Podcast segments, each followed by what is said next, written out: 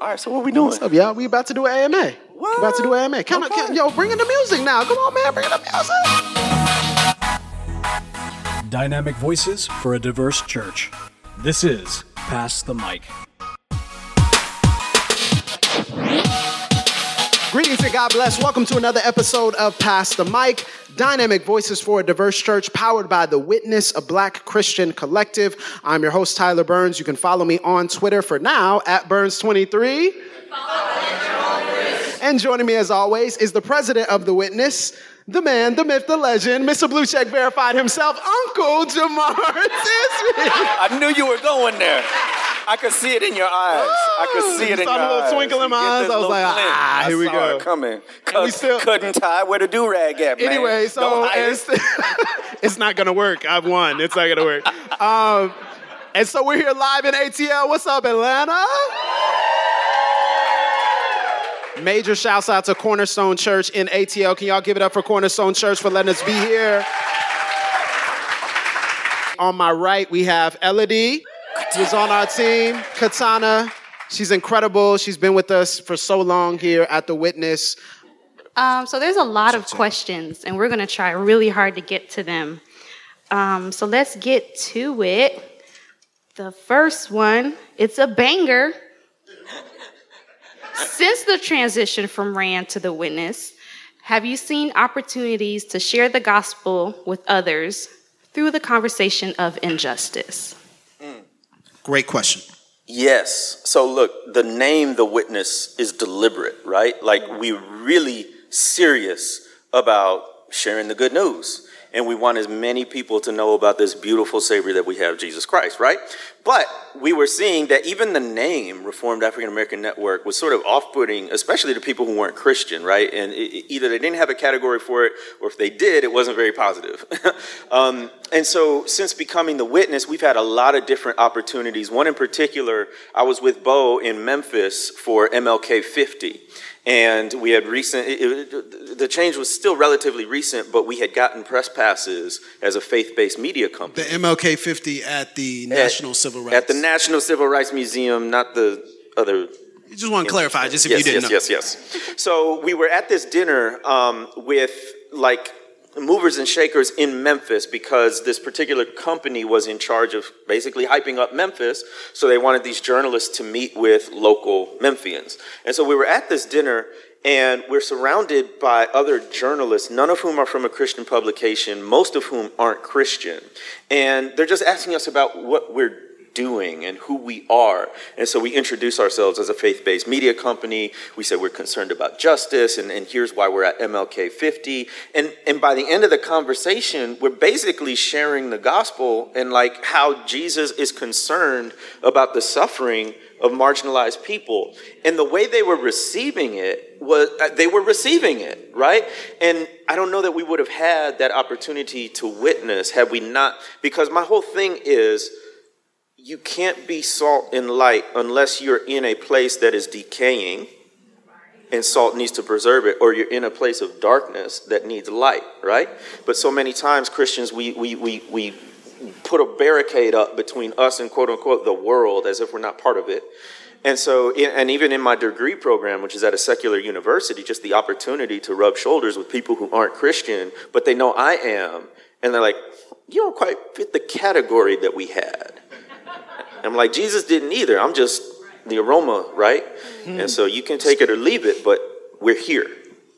Yeah, uh, that's a great question because I've experienced the same thing locally in my current context. And um, there are a lot of people who um, are activists now or justice seekers and who are public about that who have left the church in my particular city, in my particular context, uh, because the church was not speaking to this. And by church, I, I do mean black churches as well. I know there's this there's this myth that like all black churches speak about justice and every No, that's week. you know, that's, that's- right that is there. not true. Uh, it's not true at all, actually. And so when we did the Black Panther meetup down in Pensacola, um, before then I had I'd been reaching out to certain activists, telling them about what we were doing. They've been listening to the podcast, And um, it, it, created so many great conversations. And then at the Black Panther meetup, there were a few that were there. I didn't even introduce them to you, like you didn't even know. Yeah, you were hiding so, them from me. I got you. Yeah, and so they were they were fascinated by the connections that we made um, and how unapologetic we we are about how God has created us, and so that is very appealing. I think one of the things that Christians miss is Christians strive, especially in the South, strive really hard to be theologically accurate. And so it's like theological, theological, theological. And we say amen to all that. But the reality is sometimes people just want to know that we're uh, real human beings and um, we're normal and we flourish. And um, that is one thing that has been very appealing to people to hear that, okay, I don't have to just throw the Bible in someone's face or throw a systematic theology book in someone's face um, that there are a number of different ways that I can identify with where they're at. And so that's been, it's been freeing, it's been awesome, and it's been great to have those people in our church. Okay, Tyler, this question is for you. Having grown up in a okay. family of black evangelical conservatives and now having seen a new light, how do you engage social justice issues with family members who raised you and whom you love but they are blind to issues you can no longer ignore. Well, thank you guys for joining us. That's the mic.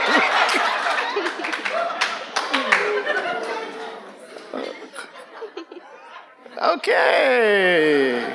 PTM, Atlanta. That's how you're going to treat us, huh?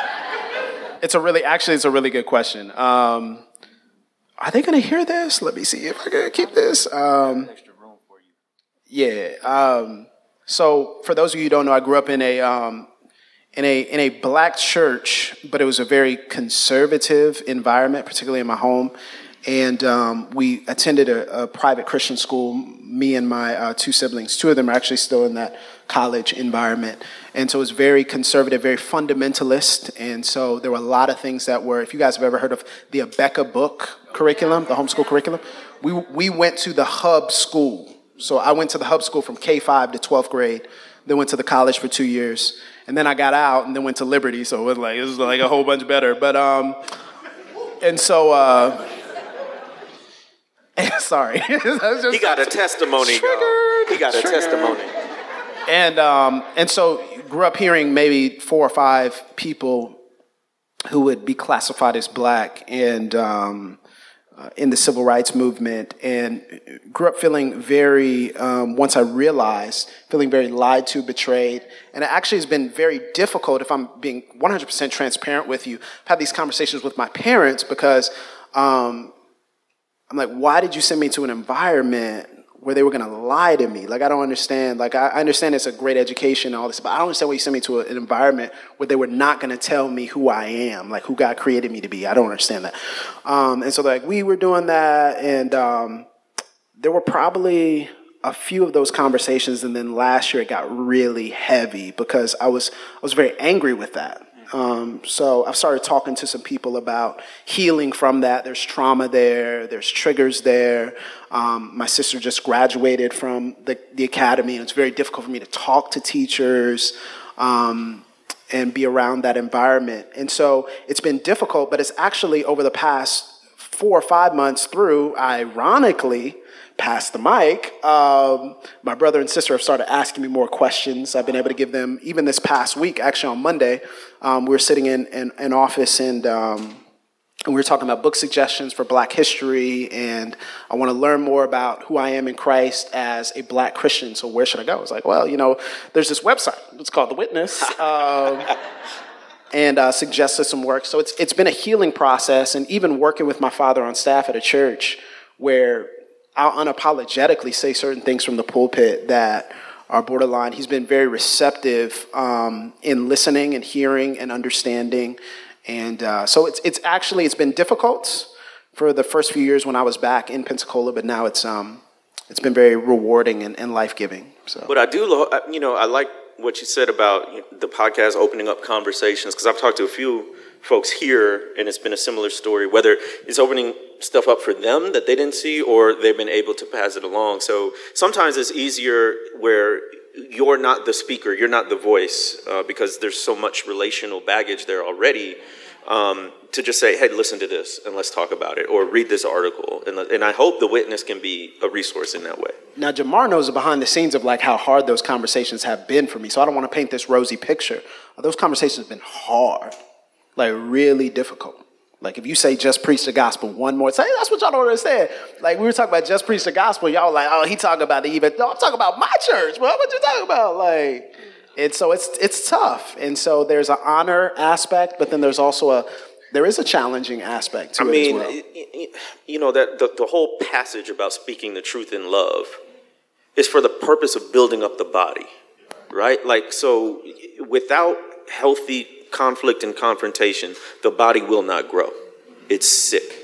Um, and I think we have a sickness in the church regarding racism. I think our ch- churches in general are very weak on justice. I mean, are we known by non Christians as advocates and champions for justice? Um, I would argue, if not no, then at very least not enough, right? Um, but but this idea, truth takes courage, right? Because truth heals, but it hurts along the way. And so we don't want to face that hurt, us causing it, or even us being hurt by the truth as we learn it ourselves. Um, but there's no other way God lays out for it. Like, like He said, the way is narrow. He meant it. okay, I have a follow up question. How do we make sure that the gospel is not hijacked by those who want Jesus, the racial reconciler, but not Jesus, the only begotten Son of God? Yeah, well, we have to keep in mind that the reason why Jesus is the racial reconciler is because he is the only begotten Son of God, right? Like that there is, he's announcing a kingdom and he is the king of it. And so we're one under that kingdom. We're not just one because we're one, we're one because he bought that. Yeah. That's what he purchased. Um, so I think it's important for us to recognize that that flows out of a theology. Right. And, you know, different people have different theological stripes and denominations, but we don't separate Jesus' humanity from his divinity. He's, he's uh, he was 100% man, 100% God at the same time. Mm-hmm. Um, so preaching the fullness of that, you, you can't run from that um, because he makes clear claims and, and backs them up. Right. So you can fall off the ditch on both sides. Um, you can fall off on the side of Jesus is the only begotten Son, which sounds like we'll just preach the gospel. And as you convert people, then the world will get better, person by person. Uh, you can fall off on the other side, which says, well, religion is just about making this world a better place. And, you know, actually, all this other stuff about individual sin and salvation, yeah, yeah, yeah miss me with that. We, gotta, we got work to do right now. Um, the way Jesus lines it out is like you're saying, he's king in a kingdom. Do you, have you given your allegiance to the king? And if you have, then guess what you just signed up for? Is to do justice, right? So it, it, we have dichotomized the two in a really unhealthy way. Now we can distinguish between them so that we can talk about it, but we can't separate them, especially in practice. That's why we were talking about this before. You can't sit there and tell me that you have the, the, this, this tight exegetical method and hermeneutical method and this really solid theology, but your ethics is whack. If your ethics are whack, you got whack theology. I know your theology by what you do. It's lived. So, you know, I think there are a lot of people who have really good theology you don't know about anything they've written, but you see it written on their book of life, right? So this is me trying to not run around the. do what you got to do, brother. That's my that's my tribe. That's my tradition. Um, how do you support the flourishing of an area without gentrifying it? Let's all just go home right now. Let's just we're going to be here. Yes. wow. No, we do have a, a, a podcast uh, episode with um, Sather uh, from Cru Inner City, as it used to be called, and it's called Gentrifying Justly. So you can look up that episode, Gentrifying Justly. Um, it's so very contextual, though, right? Like, so a lot of times we're looking at headlines, we're looking at big events, and we're, we're thinking on a national level. Look at your local neighborhood community, and for me, I'm looking at people who are already doing the work like, I don't have that answer. I'm not, I'm not, I'm not studied up on uh, gentrification. I'm not studied up on particular residential dynamics. I think they're also talking not just like specifically gentrification, but also like any area of justice. How do you, so like for example, if, you know, we have people ask a lot, should I go to a black church? But if I go to a black church, is that gentrifying the black church? right, is right. that, you know, it's kind of like, how do I get involved in justice without taking over and making people feel like they're being pushed to the margins? If I'm, if I'm understanding it properly. Don't well, I think that's me. a good application. So what's, what's your answer? Hmm. That is a great question. I think it's really important for us to, um, as much as possible, um, have these open, honest conversations with people of color, particularly black people and black Christians, about what is my presence here doing to you and for you. It's really important to have that open and honest conversation. That's a conversation that people don't like to have because we like to assume that our good intentions will gloss over any pain, hurt, or injury that we're causing to people. That's right, yeah. You have to be honest enough to listen to your black brothers and sisters in whatever scenario that is, whether it's going to a black church, whether that's being a part of an organization. And you have to be honest, like, what is my presence doing right now? And am I needed in this space? Or do you need me to go and talk to my family members? I'm just saying, if you have that honest, if you have that, ask that honest question, people will answer that question. And they will say, well, maybe really actually we need you to go and tell your church to stop planting in the middle of this neighborhood and clearing out all these people and treating us like a missionary project. So, so I'm just saying, maybe if you have that conversation, you will find out very quickly what people, and, and not even, and I would say do it by even people who aren't Christians. People who aren't believers, because we like to keep it because, oh, they're going to be nice and they're going to be like, we're one in Christ, brother, and it's okay. No, I mean, people who are on the street, they'll tell you the truth. And so, are you willing to hear the truth from people of color? And are you willing to take a step back and say, what is my presence doing here? Okay, so a couple of people asked um, this question. What are some of the more significant realizations you've had while decolonizing your theology? Wow. Wow. Wow. I realized so so a big part of my decolonization, which is ongoing by the way, it's not like, you know, hey, I'm gonna spend this week and it's gonna be done. Spring cleaning. exactly. Uh, people have made that like a sport, like I'm decolonizing my bookshelf. Wow. okay. That's Not over. Was yes, so it's an ongoing process. Part of a, a, a big lever in my process has been studying history and learning all the stories that that have either either gone untold or been glossed over, right? And so one of the things that I'm realizing in this process of decolonization is that the issues in the American church are so much more than race. They're not less than race, but there, there, there's so many other issues. It's complicated, right? Uh, for instance, e- our view of economics. Somehow along the way, capitalism got baptized as like Christ's way of dealing with money. And, and it just, I, I've had to reflect. We live in the richest nation in the history of the world. And Jesus says something about a camel going through the eye of a needle and rich people, which, by the way, by a global standard, I am. So it's, it's, it's convicting for me. But at the same time, you know, there's also a branch of Christianity in America that's all about free market, that's all about capitalism. And, I'm, and, and then somebody says, Cut his mic. Cut his mic off. and then somebody says socialism, which in America it's not even it's it's it's liberal capitalism. So we haven't done the work of exploring the the, the, the, the theory. Cut it off. But so right, so obviously that's connected to race, okay? Because you got to understand the chattel principle if you're going to understand race-based chattel slavery. We need cheap labor. There's no labor cheaper than free labor. So guess who the money accrues to? And all these people are unpaid. And then you get to the other R word, reparations. This is money, y'all. I don't care how you feel about the federal government doing something. You know an entire people group has been defrauded for centuries. What you gonna do about it?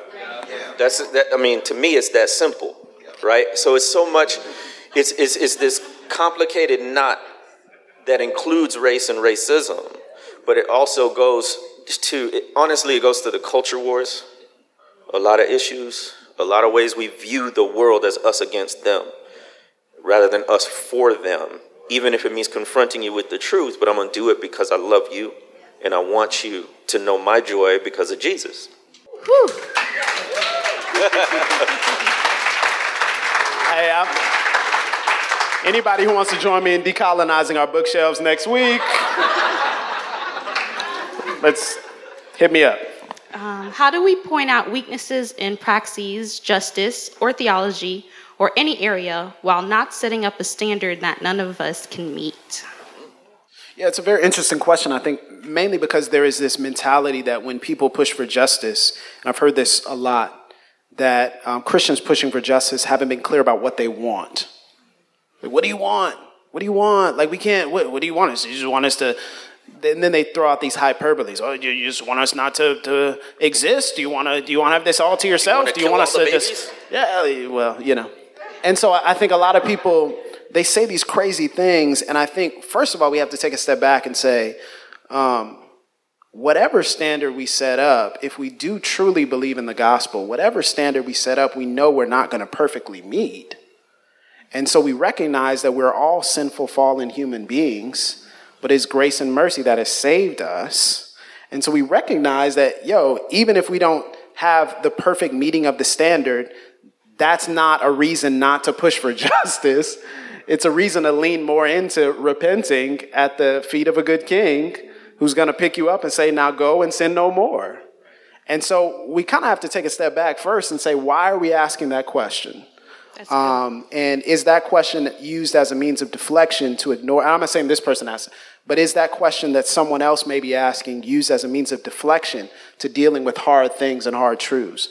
A lot of people ask that question simply because it goes further than what they're willing to go. Okay, so if the gospel is telling me that I need to give back what was stolen to defrauded people over the course of centuries, well, I want my kid to get into the best school. And then when it comes to your house, then you say, well, that's too much. That's a standard nobody can meet. No, it's a standard you can meet. It's a standard you're unwilling to meet. So you have to distinguish between the two. You know, are you gonna, hey, I'll, anybody I've defrauded, Zacchaeus, I'll pay him back fourfold. Mm, that's good. Oh, what are you telling me to write a check?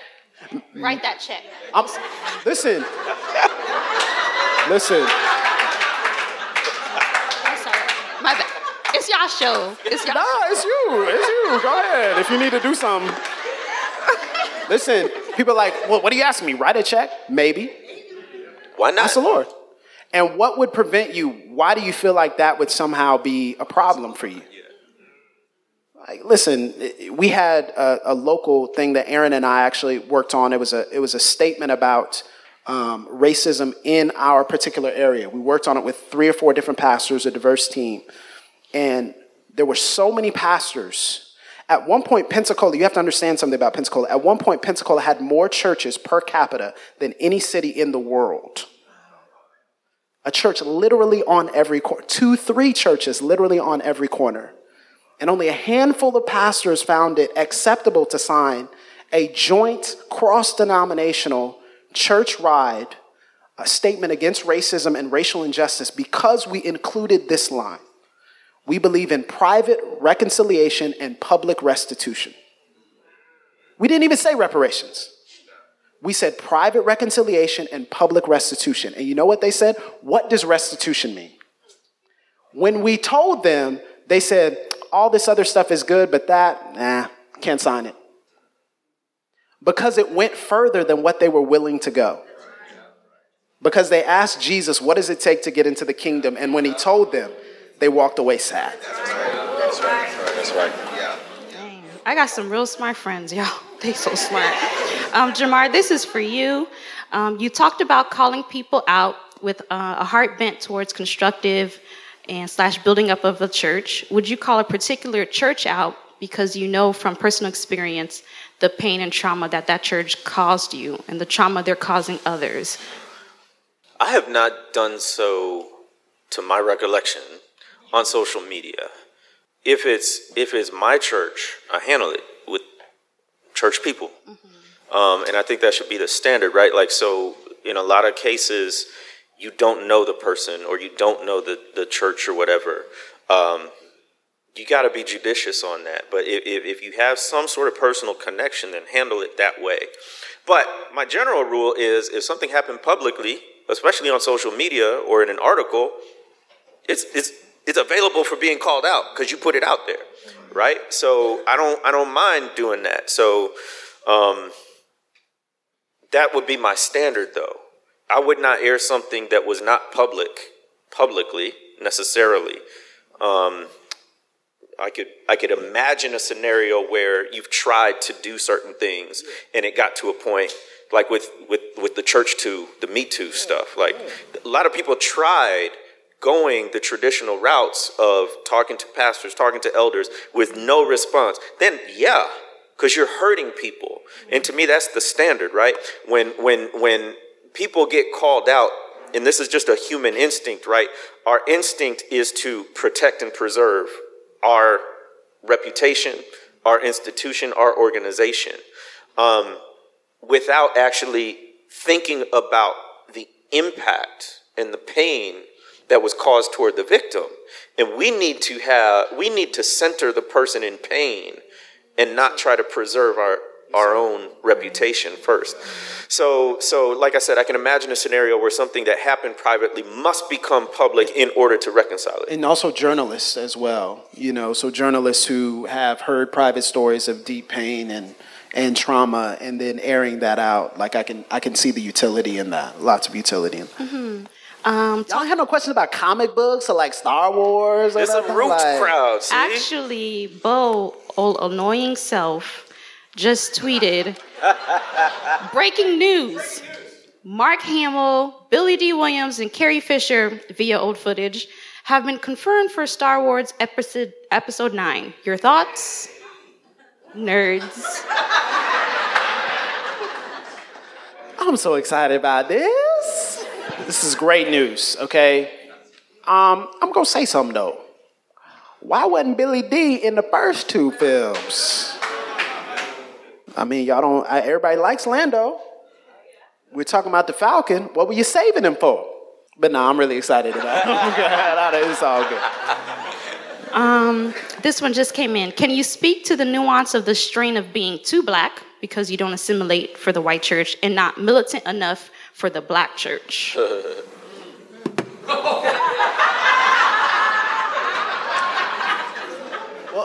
Mr. Black Church. Well, I will say one thing is don't assume that the black church is militant. Don't assume that the black church is radical. Um, don't assume that the black church is unreasonable. It's really important for us to um, carefully handle those caricatures. I've heard a lot of people say, um, I'm in the middle on this side, you know, they say I'm not this. On that side, they say I'm not that. And I say, I understand the feeling of that, but when you deal with a group of people that have been systemically oppressed, disenfranchised, hated, killed, and sought out in hate, you have to put yourselves in the pained shoes and say there is, there is something that is going on to where they, they are skeptical in certain settings of people's fidelity to them and to the truth. And so we have to be honest about that enough to say it's not always that one side is necessarily radical or militant. It's just that is the effect of so many centuries of pain that has been passed down to this group of people that feels like, you know, they're constantly under suspicion, even from their white Christian brothers and sisters. And so I would start by saying that. Um, I would answer the question by saying, um, you speak the truth to everyone. I'm on the side of truth, no matter who's saying it. And so I think it's important for us to be true and faithful. And there are things to call out in both sectors. And there are more sectors of the church than white church and black church, too. I think that's important um, to say. But in our context, you speak the truth. And if the truth alienates from one side or the other, don't think that necessarily means that alienates your personhood. They may just land differently than you do. And I think it's fair to say that. And it's okay. Like, people, we're not for everybody. That's right. The witness takes a side in certain areas, and we're not for everyone. And some people are like, you shouldn't have said that. You shouldn't have taken a side. We're like, we saw no other choice. And other people, they're like, yo, we're to be straight down the middle. We're not to take a side. We're to do this and do that. I'm like, listen, that's great. That may be your calling. I'm just saying, at some point in time, we take a side. That's right. And that may not be for everyone. And that's okay. The body has many functions. That's right. Yeah, I, I, I agree. I mean, I think church folk, in an effort to be reconcilers, refuse to take a side. And justice has a side. There's justice and injustice right? Now, there are certain situations where you got to discern and be wise and all that. But there are a lot of issues that are pretty clear. Yeah, ain't two sides to every story. Everybody ain't, ain't good people on both sides. Yes. Okay? It's not very fine people on both. No. In every story. It's just not. Like, I'm just. just well, y'all, that was the last question. And it was great. Let's get up for these really, really smart people. Give it up for Elodie.